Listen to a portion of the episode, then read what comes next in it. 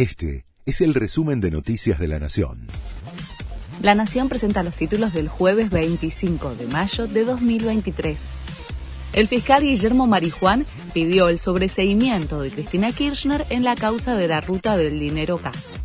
El fiscal manifestó que si bien es innegable la relación entre la vicepresidenta y Lázaro Báez, no se pudo comprobar su participación en las maniobras de lavado de dinero por los que fue condenado el empresario a 10 años de prisión. El juez Casanelo es quien debe resolver ahora el futuro de la vicepresidenta. El gobierno clausuró por 30 días a una cadena de supermercados por incumplir con el acuerdo de precios justos.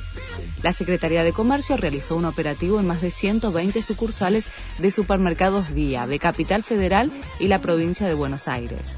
Las autoridades detectaron que hubo aumentos por encima de lo acordado, productos vencidos y diferencias entre los montos en las góndolas y lo que se les cobra a los consumidores. Comenzó el fin de semana extra largo y los principales destinos están a tope. Esperan que la actividad turística alcance un nuevo récord.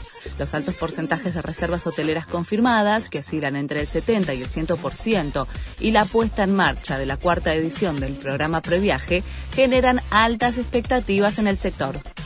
Hasta la NASA lamenta la muerte de Tina Turner. Los destellos de la imagen recuerdan a los vestidos de brillantes y de lentejuelas que Tina lucía en el escenario, escribió la agencia espacial en sus redes sociales. Solo los familiares cercanos y amigos de Tina, que falleció a los 83 años, asistirán a su funeral, que será muy privado, aseguraron desde su entorno. Boca cayó a 1-0 con Deportivo Pereira en Colombia y perdió el invicto en la Copa Libertadores. Además no pudo cerrar la clasificación a octavos de final. El único gol del partido lo marcó Arley Rodríguez. Si bien sigue como líder del grupo F con 7 unidades, el equipo cafetero ahora lo alcanzó con los mismos puntos. La próxima fecha, Boca recibirá a Colo Colo. Este fue el resumen de Noticias de la Nación.